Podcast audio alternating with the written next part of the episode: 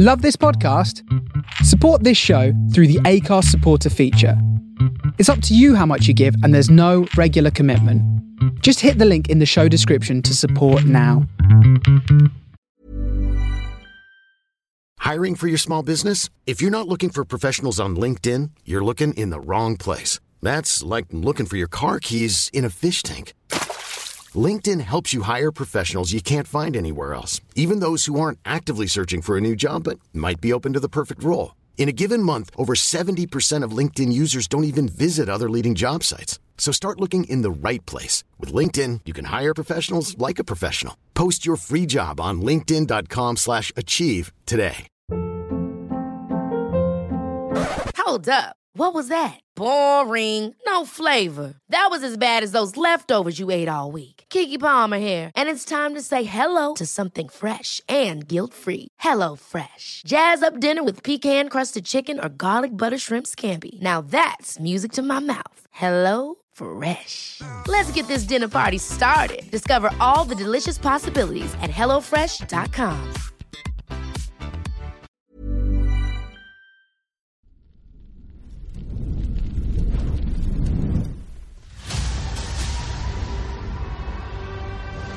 On an island off the coast of Scotland, something was summoned from the depths of hell.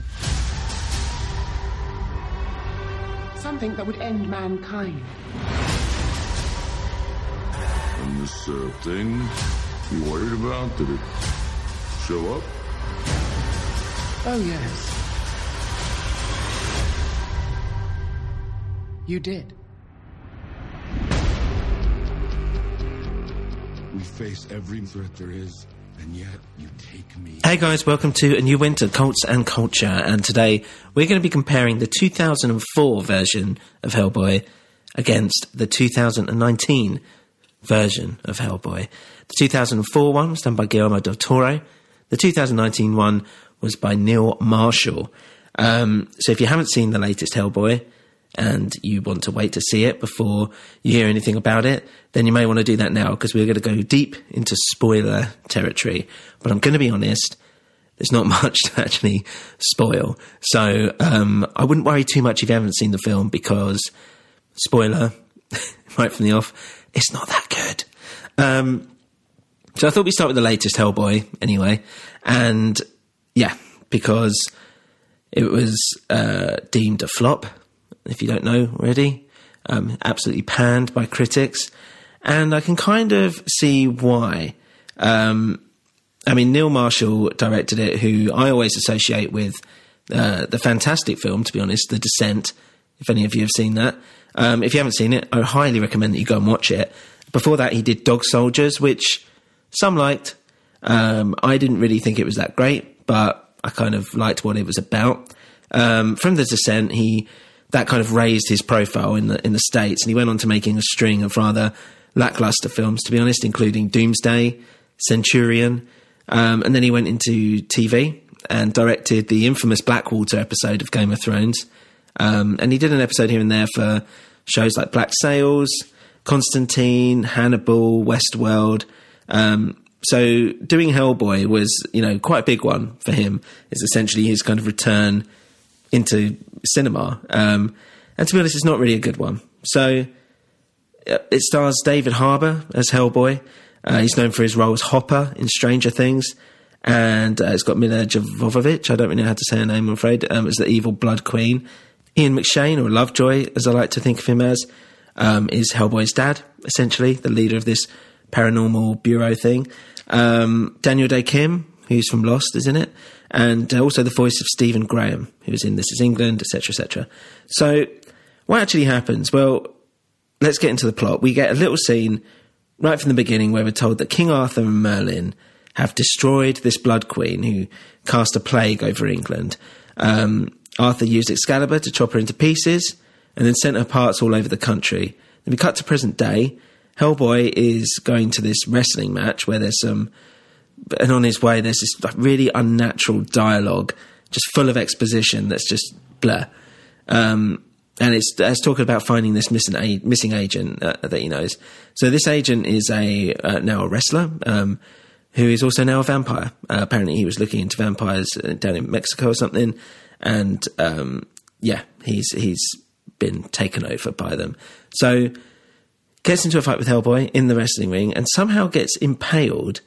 That's what but just immediately just kind of sums up how stupid um, this film really is. He gets impaled on one of those, you know, the, basically the corner um, posts that they have in wrestling rings. So very blunt, usually padded, and somehow he, he gets impaled on it. But okay, fine. Um, and then his like this guy's last uh, dying words is something about the end is coming. So there's something apocalyptic happening. So I mean, I should say that, you know, as this is kind of the intro scene for this new Hellboy, um, Harbour's actually a really good Hellboy, I think. Um, personally, and I'll kind of go into this a bit later. I don't think he's quite up there with Ron Perlman, but he's okay. Um, I just quite like the way he looks, and he's quite deep set eyes. He looks a bit more like intimidating, maybe. Um, his color is kind of verging on a really neon red, which I'm not 100% about, but um, yeah, and also we get a lot of CG in this intro scene, and this is one of the biggest well, this is one of my biggest bugbears anyway, is that the CG in this film is absolutely awful. I mean, it literally looks like something from the early noughties, which is ironic, keeping in mind we're about to talk about the 2004 Hellboy, and, you know, it has CG in that. But yeah, here, it's 2019, it just looks terrible. So we meet Ian McShane as Hellboy's father, and he's, oh, he's really, like, dialing it in. It looks like he can't be bothered, basically. Then uh, there's this weird scene where he's helping Hellboy shave his horns, and it just looks so fake and it's just completely again just unnatural dialogue. And It's also weird because Ian McShane he doesn't exactly look that much older than Hellboy. Um, so it's tough to see him as this kind of father figure anyway, because they look about the same age. Also because he's uh, like Ian McShane's character is just a complete twat to him. Uh, supposed to be like their relationship is supposed to be this emotional hook throughout the film. Um, but yeah, they're just both as bad as each other. They both act like children. They both don't communicate one another, and you know, Ian McShane's character, the dad, isn't isn't this father figure who you know tries and he makes mistakes. He just has no redeeming qualities whatsoever. So it's hard to root for their relationship because you don't really understand it or like it. To be honest, you're not rooting for anyone. You feel Hellboy gets angry, not being like a teenage rebellion against his father kind of thing, but just through sheer frustration with his dad's character. It's you know, I'd probably be acting like that as well, whether or not he's my dad or a boss. It's ridiculous. So Hellboy is told that this ancient club of some sort um, need Hellboy's help to hunt some giants before they reach highly populated areas. So Hellboy goes to the Osiris Club, I believe it's called, finds out that his dad was once with them, anyway, part of this club, um, and that actually he was supposed to kill Hellboy when he was born into this world, um, but didn't. And we learn that through this Lady Hatton, this blind seer. Um, there's an awful flashback scene where we see Nazis raise Hellboy in what looks like something from a lower low, to be honest. It looks so awful. And the seer comes in with Ian McShane in a like like they're a married couple or something. It's very strange. And Thomas Haden Church is there who I who's just I thought I was like, oh, okay, this is another new character, but he's just some random guy who I'm guessing is in the comics um, that kills a bunch of Nazis, and we never see him again. It's a waste, really. I don't know. Um, the scene doesn't really tell us anything, uh, but Hellboy seems to like upset his dad, uh, be upset with his dad. Sorry for for never telling him that he was supposed to kill him, and he's angry with him for letting him live or something. I don't really understand why he's getting so angry about it. It's like, oh, you should have told me. It's like, yeah, well, do you want to know that? you know, his dad was supposed to kill him and didn't. Like, is that something? Why are you angry with him about that? And also, I remember that there was a whole interview with um, the guy who wrote Hellboy who was saying that this film isn't about the origins of Hellboy because we've kind of had that. And it's like, oh, okay. And then we've got this origin scene, which is by far and away much worse than the 2004 version.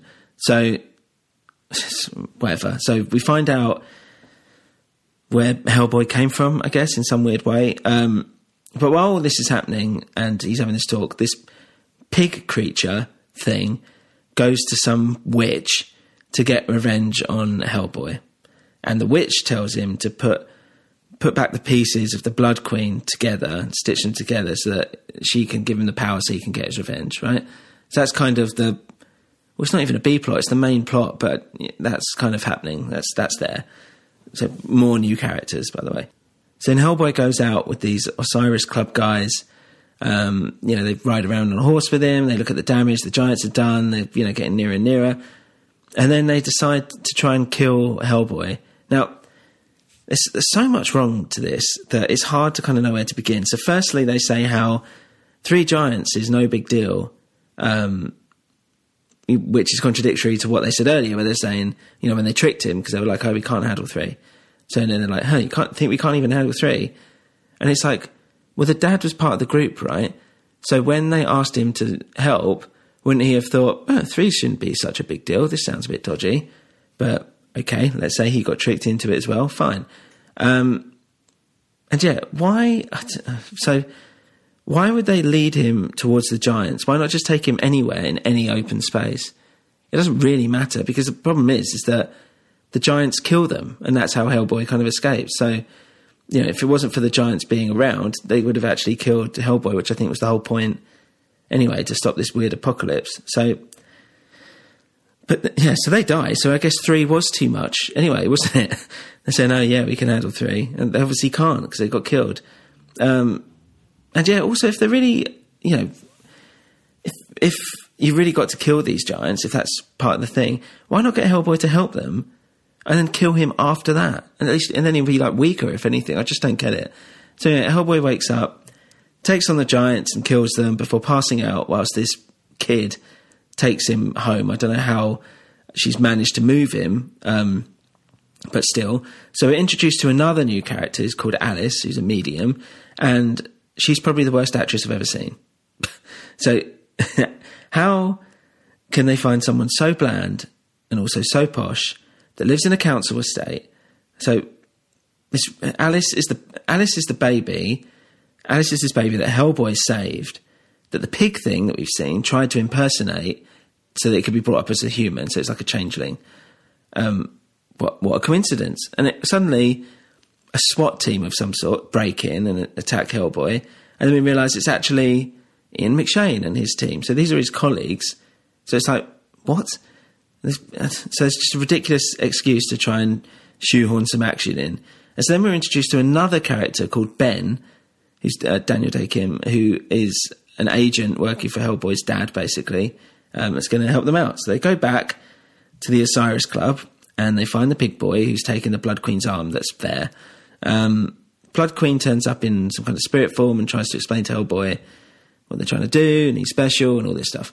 Um, and then, yeah, whatever doesn't work out. So then they go back to HQ, where Big Mo, Big Mo from EastEnders is running the outside of it. So EastEnders is a long running, for those that don't know, a long running British soap opera um, that's based in London, the East End of London, hence EastEnders. It's all very Cockney, whatever, and all this stuff. And it's a, it's known to be like a little bit more darker and serious than other ones. Anyway, Big Mo is a character. If you don't know, Big Mo is actually also Gary Oldman's sister. Um, so she's in it, and it's just stupid, but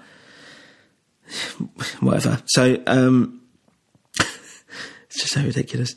So yeah, they go into the HQ. Um, and they're having a bit of a, like a, a, a catch up. We see Ben has now gone to get some kind of special bullet to kill Hellboy with, which makes us automatically distrust him and not like the guy. It's such a weird scene to put in, and it doesn't really pay off that much later, apart from to have like a little mini ticking clock. It's weird.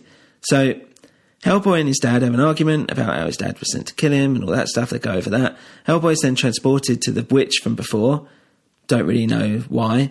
And then we see some horrific things about eating children and all this stuff, which I thought was quite cool actually, but clearly done for effect. And then Hellboy makes a deal about giving her his eye in exchange for the Blood Queen's location. So immediately after that, goes back on his deal when he finds out um, where she is, and a fight breaks out. And I quite like the witch's character. I like the way she looks. She's all super horrible and creepy, and the way she moves is quite disgusting. Um, she's one of the better elements of the film, if, to, to, be honest. So even though this scene is completely ridiculous and superfluous, I quite like um, how she looks and acts and her as a character, I suppose. Uh, but yeah, she's completely not needed. So uh, the, she curses him um, to lose a loved one uh, or whatever, and then he's sent back to HQ. So they go to this location, and for some reason, it's just three of them. I don't know why they don't have more or send backup.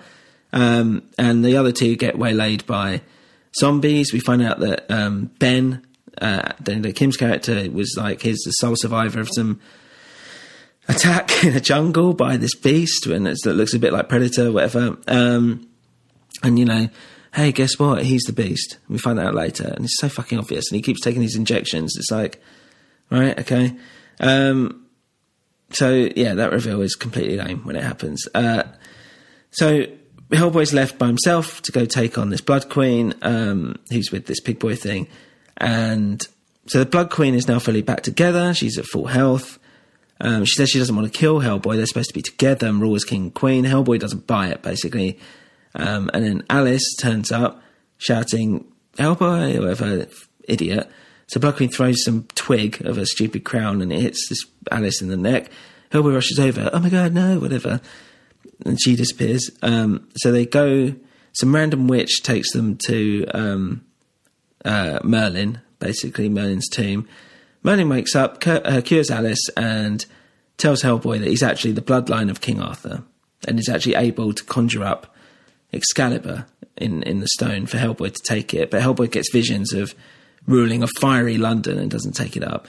So Merlin is like, you know, man, that was my last bit of power, you idiot. God's sake. And then he crumbles into dust. Um, they go back to HQ and they see everyone's dead, basically, and, and uh, Hellboy's dad's gone. They go to St. Paul's. I can't even remember how they know to go to St. Paul's, but they go there. And that's in London, by the way, it's the big church in London. Um, and the Blood Queen's going around London and spewing out all this plague stuff and whatever. So they run into the Pig Boy, who's now become like super beef and uh, he's huge. And so they Ben becomes the beast thing, and they fight this guy. And the pig pig pig man is about to kill Hellboy, and Blood Queen is like, "No, stop!" and basically kills the big guy. See ya. Um, Hellboy finds himself in King Arthur's tomb because he gets smashed through the floor, whatever, and Excalibur's there. It's convenient. Um, so then his dad comes over and tries to dissuade him or whatever, and sits standing right next to the Blood Queen. Like they're both like looking in. It's just so weird. Um, and the Blood Queen just kills the dad. She literally goes on his neck. It's like that and dies. And so in anger, Hellboy basically pulls the sword out and suddenly hell opens up and these rather the cool looking animals and creatures, I should say, sorry, that um, come up and just basically start killing folk, London people. Um, then Ben is about to pop a shot to kill Hellboy with his magic bullet, but Alice calls forth the dad from the dead in this weird, like mouth ulcer way. And it's completely like CG. Oh god, it's just so horrible the CG here. Um, and basically, this Ian McShane is essentially telling Hellboy to man up. So it's a continuation of this toxic masculinity. There's no like, you know what, son, I've treated you harshly. Or maybe he does say this, but I didn't get the impression across. I've treated you harshly. I love you. You can do this or whatever and stuff like that. It's more like, come on, be a man. No, you don't have to give in to fate. Fate doesn't dictate you and all this stuff. And it's supposed to be this like, I don't know, enthusiastic, rip roaring speech or whatever. But it's, I don't know. Just I was just like, why is he being such a dick all the time? It just get me annoyed. Um, and Hellboy's like, I'm not ready. And he's like, yes, you are. You're ready. You can do this. Um, but whatever. So, uh, Hellboy kills the Blood Queen using Excalibur, I think, I believe again as well, um, and throws her head into hell. And him and the dad have their little moment. Um, we then cut to six months later, and Hellboy, Alice, and Ben have this crappy fight in like a 90s music video, it looks like, where she basically where they basically just slaughter some scientists or something and find a tank, which we presume Abe is in. And that's it. That's the film. That's Hellboy 2019. it's awful. It's really bad. If it's really like, it's part of me which is like, if it's, if the hook, like what was it? What was the story they were telling here? Because it's interesting the father and son dynamic of something like that. But the dad's a dick. He doesn't change. Hellboy doesn't really change either. No one changes. There's no lessons learned really. Like Hellboy hasn't learned how to become responsible or learning that he actually loves his father because he's just getting annoyed with him for nothing, really, apart from the fact that his dad's, you know, he just is a bit of a dick. Um, but the thing which seemed to really get his goat is that he didn't tell him um, that he was there to kill him. And it's like, I kind of get that you might be like, you, but I'd be more like relieved. More like, oh, you know, what a good turn. Don't get angry at him for it. What am I angry at him for? For not saying. It's like, why does it matter? Like, why? When's a good time to bring that up? Especially when, you know, someone like Hellboy kicks off all the time.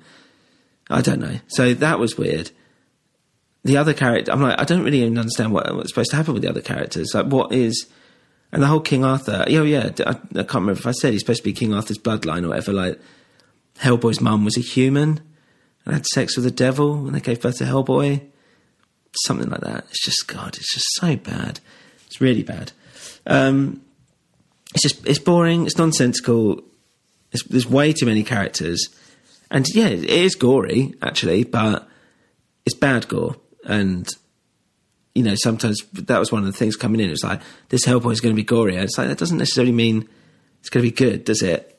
And they say, oh, it's going to be darker. It's totally not darker, especially when you compare it to 2004 which we will do.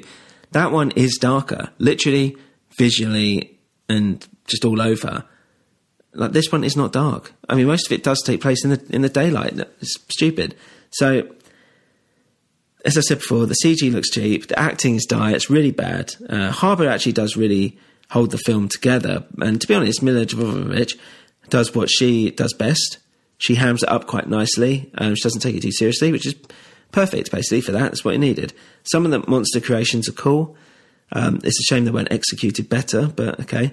Um, and, you know, it's a little tip for film, filmmakers out there. Set more of it in the dark if your CG looks shit.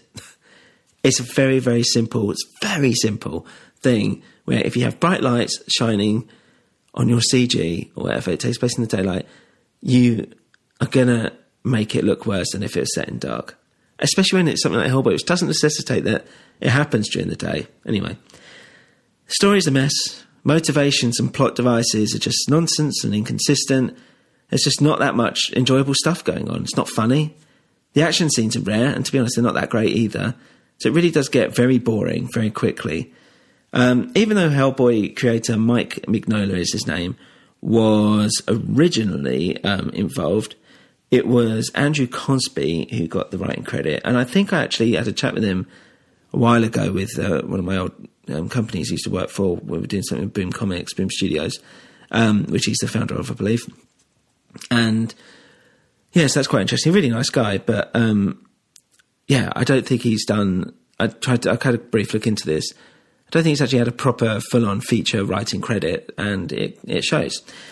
Sorry to say. Um, and apparently, the production itself was messy. The studio apparently fired the original cinematographer that Marshall chose, and even though the official statement is that it was a group decision, rumours have still suggested that Marshall was unhappy with that decision. Unsurprisingly, um, apparently the producers, uh, namely Lloyd Levin, uh, would give actors different directions from Marshall uh, during all processes of the shoot, actually, to be honest, apparently from castings to read throughs to actual filming. Um, apparently, Harbour would walk off the set, which I don't like the idea of because I like Hopper and I like Harbour, so I don't want to think that he's just like some, you know, dickhead actor. Um, but who knows what happened. So him and McShane would apparently make up dialogue on the spot. The script is being constantly amended, which does happen, but apparently this was a noticeable difference um, you know, whilst they were shooting, I should say. And uh, since release, I believe it's made um, just over $40 million worldwide and it had a budget of 50. So it will, like all these films, it will make it up at some point, but I think you can safely say that it's a flop. It got panned by the critics, as I said. Harbour was quite vocal about the fact that he tried its best. Jovovich uh, thinks that it may receive cult status in the future due to older films having the same effect, Resident Evil. And to be honest, I with the first Resident Evil, it was bad, but I still weirdly enjoyed it, and it had a story. Um, but this one is nothing like that. They can't compare it. Um, yeah, so that's the 2019 Hellboy. It's terrible and it's dire. So now let's get on to the 2004 version of Hellboy. Watch your hands and elbows. Pardon? Welcome to the Bureau for Paranormal Research and Defense. There are things that go bump in the night, Agent Myers. And we are the ones who bump back. Hellboy. Well, come on in. Meet the rest of the family. So the 2004 version of Hellboy um, did really well, to be honest, and for good reason, and we'll go into why. Um, it had Ron Perlman as Hellboy. Uh, you might know him from things of Sons of Anarchy. Uh, he's done a lot of stuff with Del Toro before in the past as well. Um, John Hurt stars as the uh, Professor, um, and uh, Selma Blair stars as Liz, and uh, Jeffrey Tambor is in it as well as the kind of head FBI honcho. Um, I think his name's Tom Manning. Doug Jones, who um, people know worked a lot with uh, Del Toro as well. He's a very tall, skinny man. He does a lot of the prosthetic. Um, he's in a lot of the prosthetic suits, and he's in, uh, for instance, the new Star Trek series. Um, he plays the alien captain. I can't remember his name in that. And there might be some other people that um, you recognise, but those are kind of the main, uh, main pieces. So yeah, it's released April the 6th, 2004. Um, and Mike uh, Mignola, uh, Mignola, sorry, who is the creator of Hellboy, uh, said that he, he enjoyed it and he liked it. Um, and it grossed uh, 59.7 million, it says here, um, in North America alone, and 39.7 million in the rest of the world, and had a budget of 60, 66 million. So uh, it did well, did really, really well for for the first one. I believe Hellboy Two did even better, um, but it was it was pretty good. It got um, good uh, scores uh, when it came out. The critics seemed to like it. The people seemed to like it.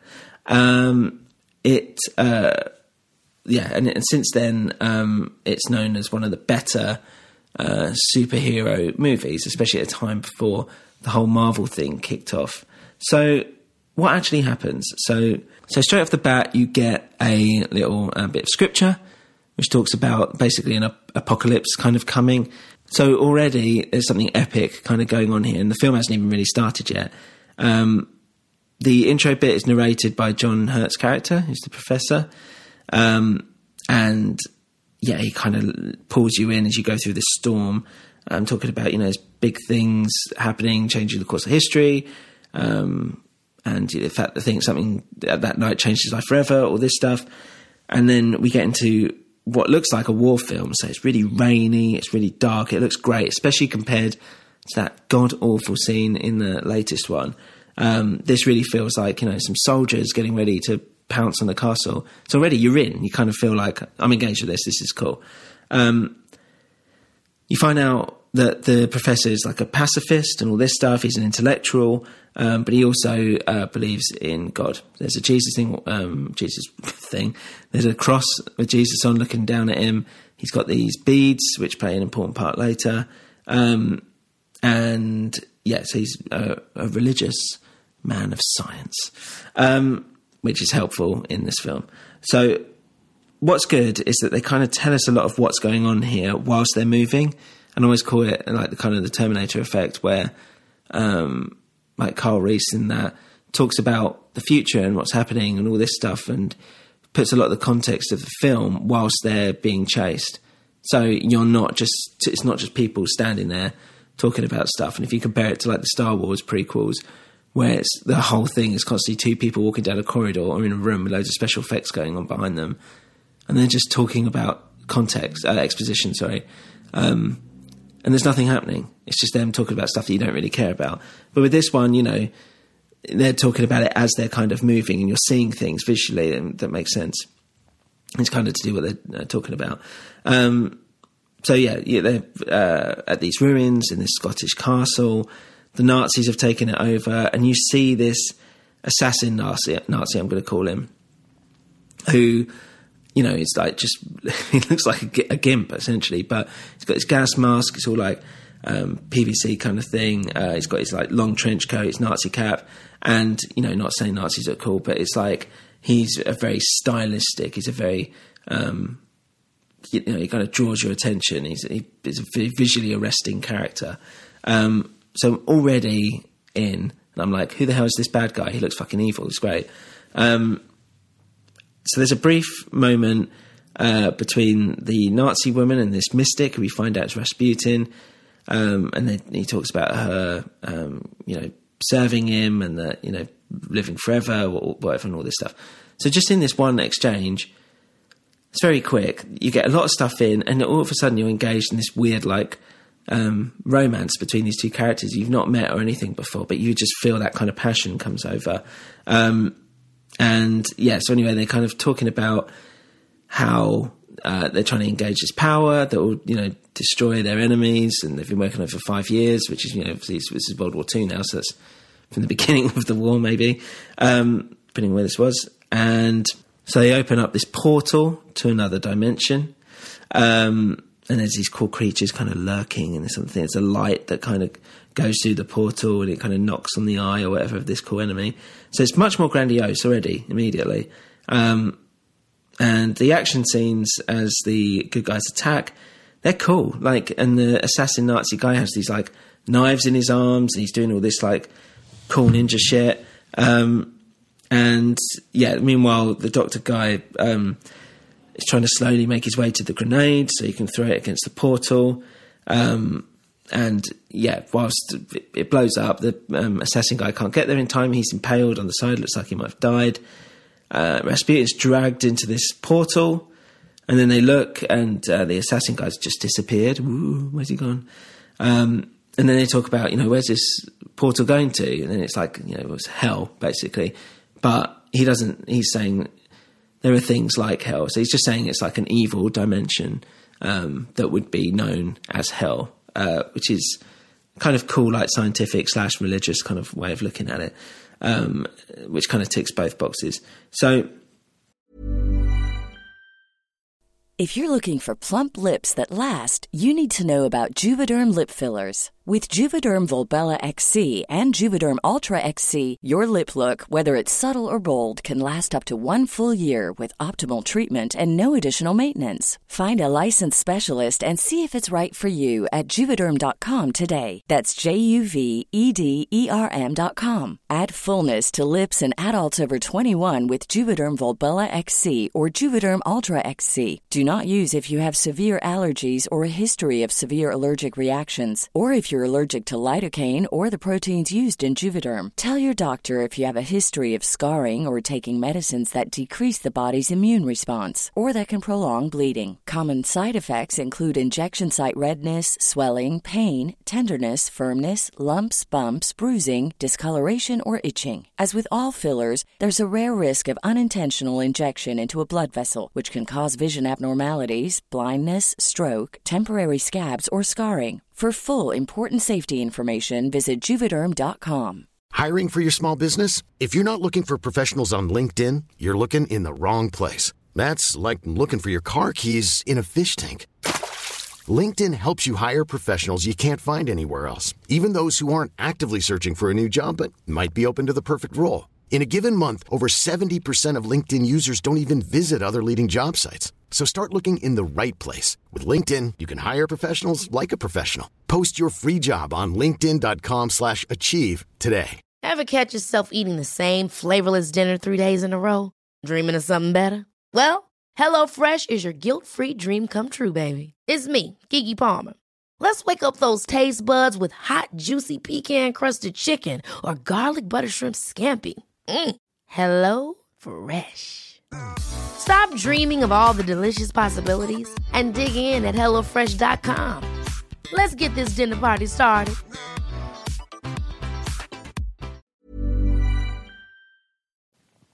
Um, they find Hellboy, who's like this little baby.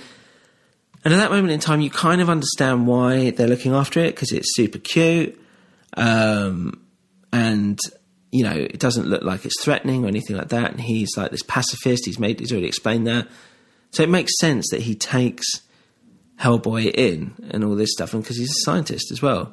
So th- that's already an explanation, really, for for all that stuff that has happened. And this could be a short. That could have been a little short film in itself, and I'd have been interested in it.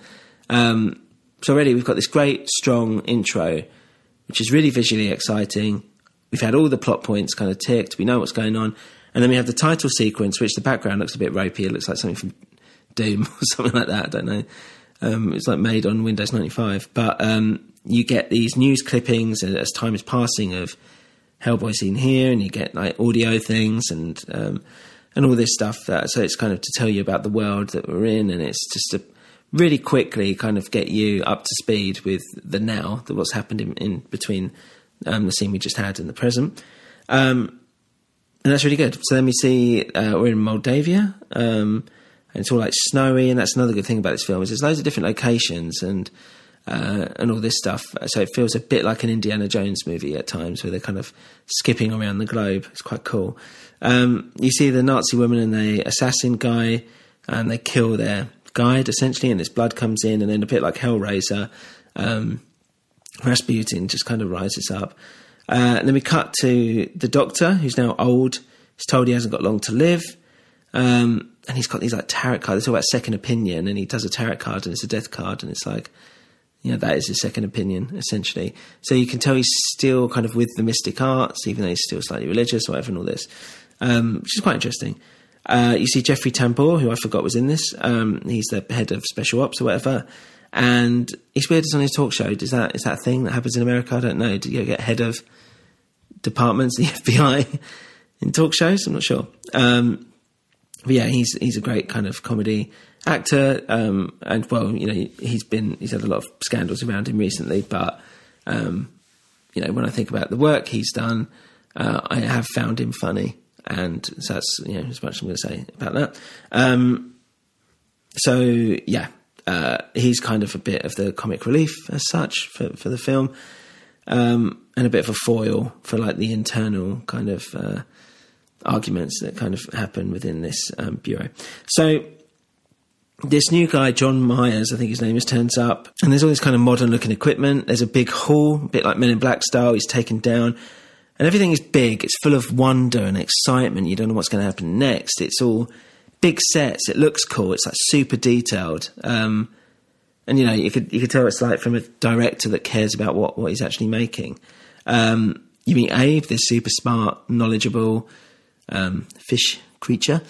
Uh, and you know you meet the doctor and he says about you know in the absence of light dark prevails there are things that go bump in the night we're the ones that bump back what a great little way of summing up exactly everything they do without going going to town about it so he kind of gives him a brief synopsis of how it started up the fact that hitler was involved with the occult so they set up this uh, bureau basically um, and so they kind of try and put it a little bit in like the real world history it's quite interesting um, and then they see this big safe uh, inside is Hellboy, and you know they're looking at the comics. It's like oh, I hate those comics books. You never get the eyes right. Which I thought was quite funny because it's like this element of like CG and uncanny valley or whatever, and all this stuff. It's almost like you know knocking CG because there's a lot of practical effects that kind of go on here. Um, and yeah, so you see him lifting weights. You hear about him breaking out to go see her. I mean, you see this woman on the screen. So that's Liz. Um, it's a bit creepy, uh, but it's to establish a, a, history that there's more than what you're seeing. There's more bigger world here that you're kind of enveloped in, um, and it's also a plot point. So it kind of works on two levels. And I like the way it's kind of you know like red and blue. There's a lot of reds and blues. And it's a very colourful film, um, which you know Guardians of the Galaxy like took that to the extreme, for instance. Um, and I think that colour in film sometimes gets a bit lost. So like, you know, the reason why I bring up Guardians of the Galaxy is because people often say like, X Men um, was one of the greatest superhero films of all the time. Why didn't you know, why couldn't they do more with it like they did with Marvel? But the thing with Marvel is that Marvel went f- full into like the comics in the sense of they went with the costumes, they went with the bright colours, whereas DC and essentially, you know, Fox really never really did that, and that's something they missed out on because essentially they weren't being faithful to the comics or the comic crowd and why it engages people. So that's why I like this and over the 2019 is one as well because that looks quite bland. So there's not that much colour. Whereas this one, there's bright colours. It, you feel something. It feels like it's jumping off the screen at you.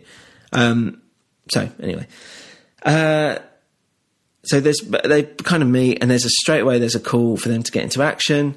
Um, you on the way there, you see Abe and uh, Hellboy bickering, which is cool because um, it kind of shows that their relationship, that they're familiar. Um, she says about her, you know, it says about Liz leaving him and all this stuff, and they talk about he talks about being trapped. Hellboy, this is um, so obviously he's got a bit of a he's got a bit of problem at the moment. Uh, so yeah, um, Hellboy's very sarcastic. I really like his humour. I think it's much funnier than the 2019 film. Um, it's just a better script, um, and I think it's Guillermo del Toro that wrote it as well, and you can really see that. So this big ugly creature turns up. Abe talks about you know that it's a creature that resurrects or whatever. It's like kind of giving him intel, the Chloe in this situation. If this was 24, um, and then yeah, fight the creatures. There's a lot of practical stuff here. There are bits of CG. But because it's dark and the way they use it, it's done really super well, much better than it's done in the 2019 release. Um, we see Rasputin briefly, he says hello. Uh, and then, yeah, the human, the new guy, uh, John, saves Hellboy um, by shooting the monster's tongue thing. And, you know, so we, already we kind of started to like him because he's brave and all this stuff, fearless. Um, creature runs off, there's a chase scene. And um, there's lots of kind of comedy bits in this as well. Like he keeps getting hit by the train as he's laying down. The train driver gets praised by all the people in the train because he hit Hellboy in the head. All this stuff is quite funny. Anyway, he kills the um, ugly creature thing, and there's two small souls that kind of separate. Oh, right, okay, wow. Um, so Rasputin now has eyes. I don't really understand the eye thing. I don't know where that came from or whether that's a thing, but he's got these eyes back. Um, he gets the two monsters now, gets their souls and makes them physically appear. And they talk about there's only like seven days until the eclipse or something. So we've got like a ticking clock. Um, we see a young couple kissing and he got booze. Basically, Hell, Hellboy steals that, goes to see Liz. And, he, and that's just kind of trying to reflect the fact that he wants like this normal relationship with Liz, which he just basically hasn't got. Um, yeah, and it's quite it's quite sweet in its own way. So they have a little chat. Jeffrey Tambor turns up, says, you know, it's kind of like Billy Big Shot, he's got a cigar. He's kind of like this weird version um, of Hellboy in that he's, uh, you know, the, the nasty, selfish kind of, you know, I'm in charge, I get really angry and all this stuff. Um, so later on, when it, they kind of become friends, that's kind of him making peace with his angry side, if that makes sense. And I might be reading too much into that, but that's kind of how I felt by the end of it. Um, anyway, that happens later.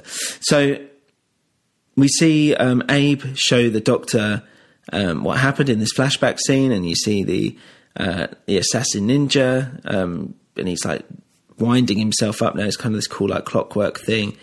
Uh, it takes loads of bullets, um, and he kills everyone basically. Uh, and yeah, um, whilst all this is happening, you see them steal the what's it. Um, Abe finds out that the doctor's sick. He's like, oh, don't tell Hellboy. Liz tells Hellboy that, you know, whilst they're having this chat, that she's starting to control power. And if she really, if he really loves her, she just leave him alone. So he's a bit like conflicted. He wants to see her, but he kind of understands. So again, it's about kind of this coming of age, almost like learning to be responsible and respect other feelings that maybe you're not in control. Um, and yeah, it's just it's interesting. So they come to get a Hellboy, and the new guy John gives Liz a little look. They share a look, and the Doctor actually notices this look, which doesn't really come into play later, but it's just to show that it's like. I thought it was interesting because it's like, oh, oh, do they like each other? And then you see the Doctor looking, you think, well, he thinks like that. He's thinking the same as I am, so it kind of confirms, it reconfirms this inkling that you had. So even though the Doctor doesn't say or do anything about it later, he's there like you are because he's witnessed it as well. So it's just to kind of you know underline the fact that there was a little moment. There's a little moment there. Um, so yeah, yeah. Find out that um, this creature's latched onto Hellboy for like five seconds. In that time, it laid like three eggs. And he says something like, "Didn't even buy me a drink." It's funny. I like that line. It's good. Um, we get a little uh, bit more context on Liz as uh, John looks up on, about her files and all this stuff and kind of looks into it a bit. Meanwhile, she gets paid a visit in her hospital thing uh, by Rasputin, who makes her burst into flames and basically kill people, essentially. And there's all these trees with plastic bags on the outside. It's weird. I don't know why they do that. That must be a gardening thing. Um, so, yeah, John turns up and he's like, oh, I think I can get her to come back. You know, I think I can do it. Hellboy's a bit like, shut up. Like, who the hell are you? You've just come in here, whatever. Gets really annoyed with him. Um, and yeah, so that John's like says to the doctor, I don't think I should be here. Like he doesn't like me. and the doctor's like, I'm to die. okay. I'm to die and I need someone within that's like pure of heart. Like there's age old stories about young knights, pure of heart and all this stuff. And I think you're it. And he's like, well, I'm not whatever. And they're like, yeah, you are. You're like a good guy. You've got to teach him how to be a man. And I'm a bit like, well, he's like younger than him. Like, you know, okay. So, I don't know. So that was a bit strange. And also it's like pure of heart, but yeah, he's kind of flirting with the guy's girlfriend, isn't he? Yeah. So, um, I don't really understand that bit that much, but okay, right, I get it. He's supposed to be like the young classic hero in this thing that Hellboy has to learn to be. Fine. Um, anyway, they talk to uh, he. John Guy talks to um, Liz, and she's like, "Oh, I always come back. I always come back. I always go away and I come back." Um, so we get a sense that yeah, she's going to come back. Uh, we then see um, as Hellboy and Abe are making their, through the, way through the subway and trying to look for these eggs or whatever. We see the Nazi assassin. We see his like fucking scary, horrible eyes under his mask as he's kind of hearing people coming.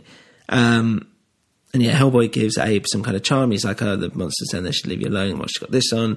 So he's like, "Okay, great." He goes down into the water and he's looking at these eggs. He's picking up all these eggs, and then he drops the charm and uh, he gets attacked. So anyway, there's this little like cool underwater chase scene. It's very green and it feels like you're underwater, like as well. Um, it's not just like absolutely clear. It's really murky and green and horrible, and I really like that. And also, it works for the CG side of it as well. Um, so anyway, Hellboy fights this monster in the subway, kills him. Uh, the ninja assassin kills the security guard and then acts as if he's dead. So when Hellboy gets back, it's like, oh, quick, you know, you've got to take them all back to HQ or whatever. Liz and John make their way back to HQ and they have this like nice little moment where they're taking photos of each other, whatever, and all this stuff. Oh, how lovely. Are they falling in love? We're not sure. Is there going to be a love triangle? Maybe. Um, so Abe seems to be okay. Uh, Jeffrey Tambor is quite dismissive of Hellboy, winds him up a little bit. Hellboy gets angry and basically um, throws this thing out the window, and everyone sees it, and everyone's annoyed at him, which is like oh, typical Hellboy. He's always angry. Can't believe it. And you kind of see the downtime, which I quite like because it's, it's, they give these moments of like reflection um, within the characters where they're like having this chat during their downtime. But yeah, um, it cuts to the uh, assassin, ninja assassin, who's on the on the table getting looked at, and they're poking around him. The professor is and saying like, his blood's made of dust, and he was addicted to surgery. And he runs on clockwork essentially, and he just looks all fucked up. He's got no lips, no eyelids, whatever. It's really fucking cool and it's like horrific to be honest. That's what I really like about Del Toro. Is he always he's never afraid to kind of border on that horror, which same as Hellboy really in terms of the comics and stuff as well, I believe. So yeah. Um, meanwhile, John and Liz go get some coffee at night.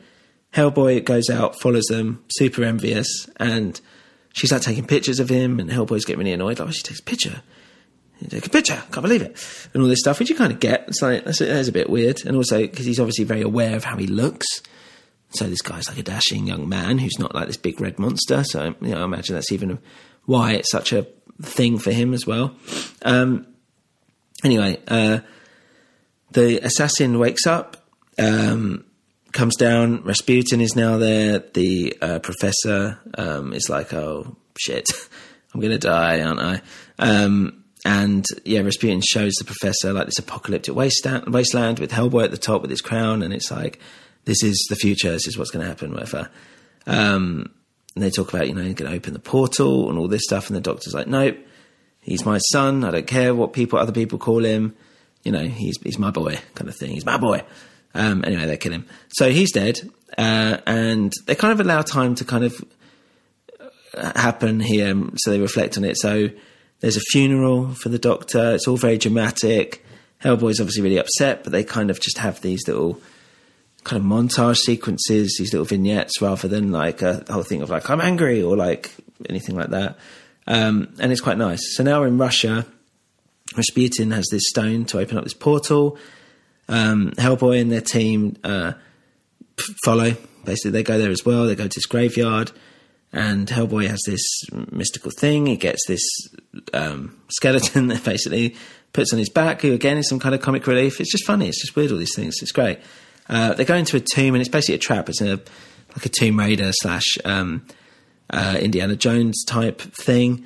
So Jeffrey Tambor is kind of like the bad dad. As I said, it might be um, a representation of Hellboy's kind of childishness, maybe. Um, but he's just very angry. He's kind of pushing authority. Like, no, you do this, you do that. And there's this cool scene with a swinging hammer taking out this bridge. Um, but they get across, you know, Hellboy saves him, whatever, and, you know, plays the good guy. And there's a cool bit where, like Indiana Jones, kind of getting his hat at the last second as his door closes, Hellboy whips in his tail, um, which is quite cool. So they see the Nazi assassin guy again. Uh, Jeffrey Tambor almost gets killed. Um, and then both him and Hellboy uh, almost fall into this trap with spikes at the bottom. Tambor climbs out and he helps kill the Nazi guy by throwing cogs at him or whatever. Um, and yeah, they look down and they have this like bonding moment over a cigar, which is quite nice. So they've kind of resolved their issues as such.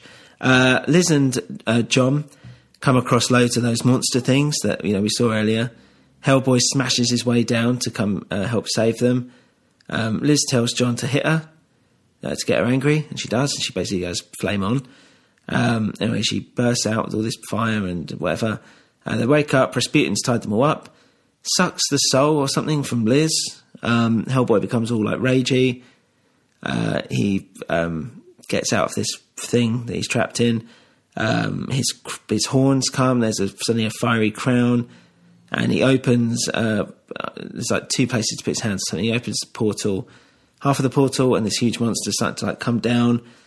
And then the new guy, um, John, has the beads that um, the professor had. He's like, "Remember who you are," and he throws the beads to Hellboy um, before he unlocks the final lock, uh, and it burns a cross in Hellboy's hand, which I thought was quite cool um, because, in a weird way, it's to show that inherently he's evil because it's like it's burnt a cross in his hand, but he's looking at it because you know he's thinking of his dad um, and how much he adores him and stuff. So it's really cool the way that it's literally a physical representation of how he's uh, kind of moved away. He's consciously decided to go away from his what he's supposed to be. He's this monster or something like that. To be more than that. And even though that thing in his hand hurt him, he doesn't look at it because it hurts. He looks he looks at it because it reminds him of his dad. And that's the humanity winning over his innate, natural um, fate as such, uh, which is kind of the, the, whole point, right? So he remembers remembers his dad, um, and yeah, it's quite a touching little moment, which in any other film is usually the sign of like you know, like Exorcist or something, pushing the cross up and it burns and all this stuff. And in a really cool way, it's used to something quite loving, um, which is great when you know when you think about it. So Rasputin starts ordering Hellboy to open it, um, and obviously we we realise Hellboy doesn't really like being talked to like that, um, which is quite funny. So he breaks his horns off. He kills Rasputin with one of his horns, um, which is pretty cool.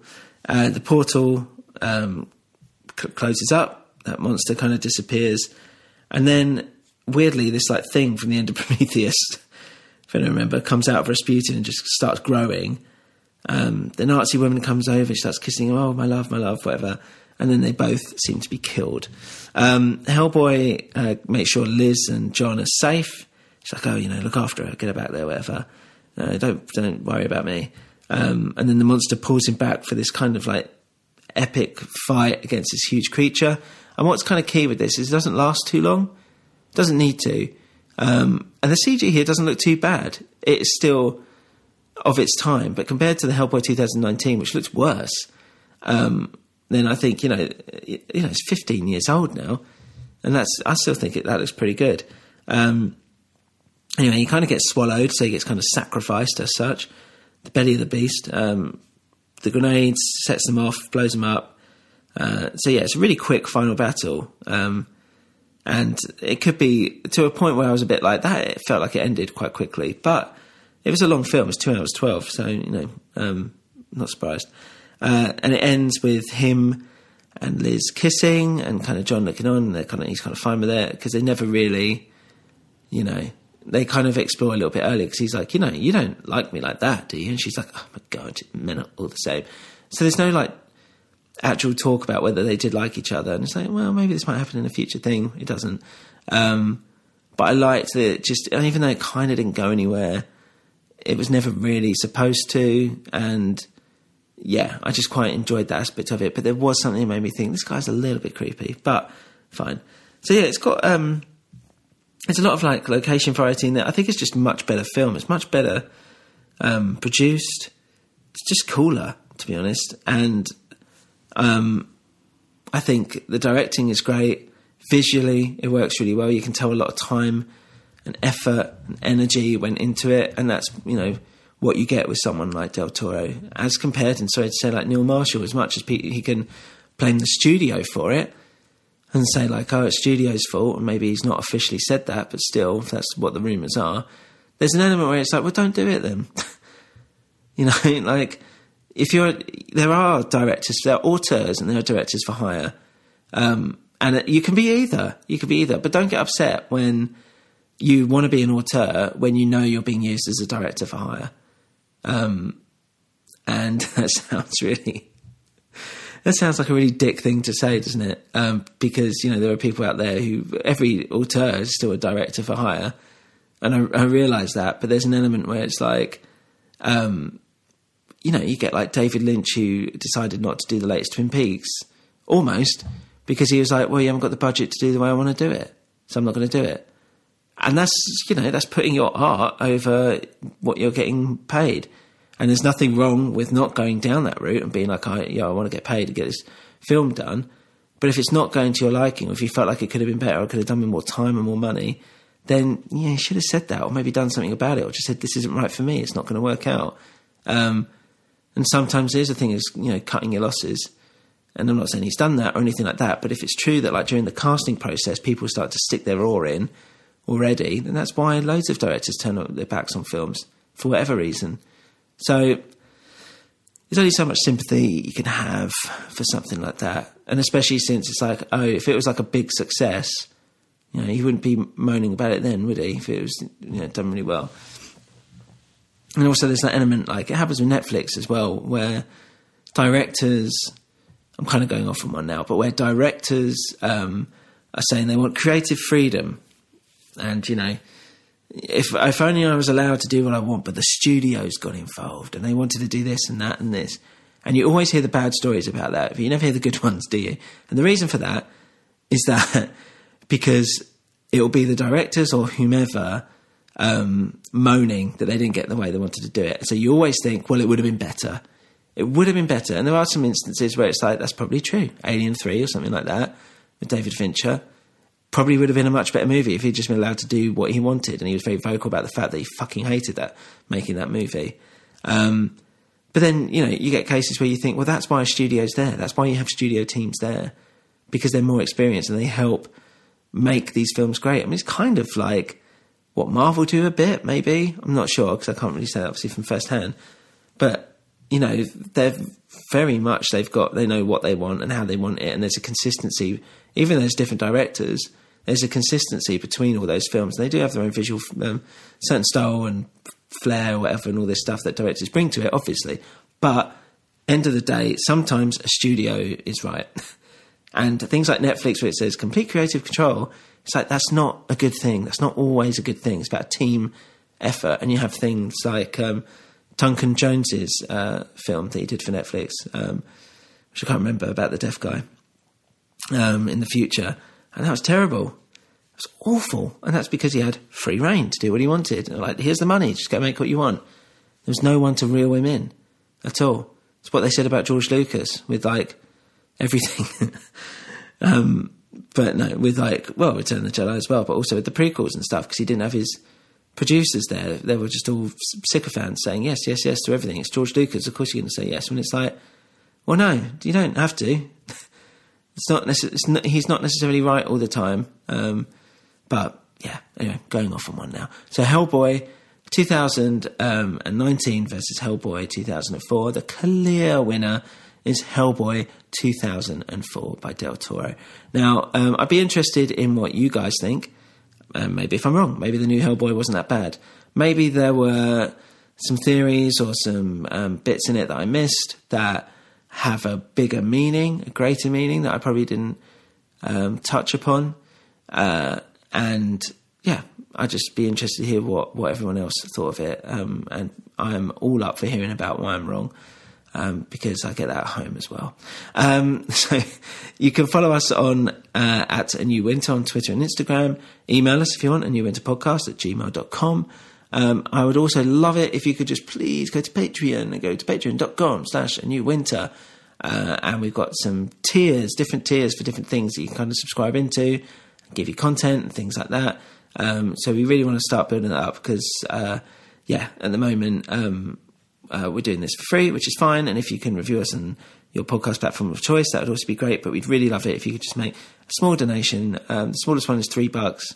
Um, for five bucks, you get uh, access to our exclusive feed where I'll be doing lots more stuff. And if I make it to 250 bucks a month, which would be lovely, um, then I'll be able to do a series uh, on Twin Peaks and go through each episode one by one.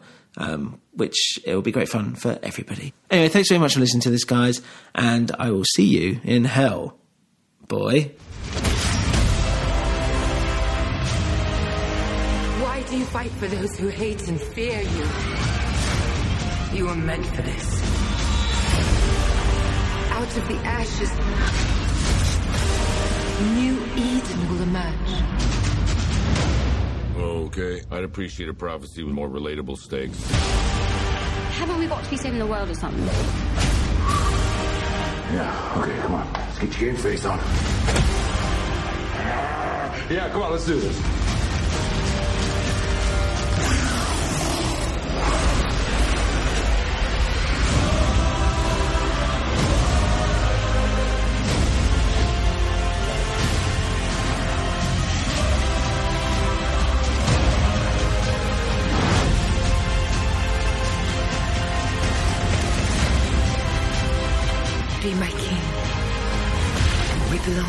Together, you and I.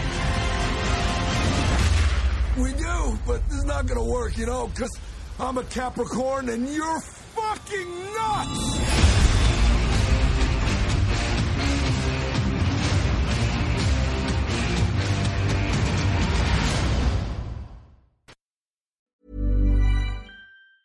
Planning for your next trip? Elevate your travel style with Quince. Quince has all the jet setting essentials you'll want for your next getaway, like European linen, premium luggage options, buttery soft Italian leather bags, and so much more. And it's all priced at 50 to 80% less than similar brands. Plus, Quince only works with factories that use safe and ethical manufacturing practices. Pack your bags with high-quality essentials you'll be wearing for vacations to come with Quince. Go to quince.com slash trip for free shipping and 365-day returns. When it comes to your finances, you think you've done it all. You've saved, you've researched, and you've invested all that you can. Now it's time to take those investments to the next level by using the brand behind every great investor, Yahoo Finance. As America's number one finance destination, Yahoo Finance has everything you need, whether you're a seasoned trader or just dipping your toes into the market. Join the millions of investors who trust Yahoo Finance to guide them on their financial journey. For comprehensive financial news and analysis, visit yahoofinance.com, the number one financial destination, yahoofinance.com.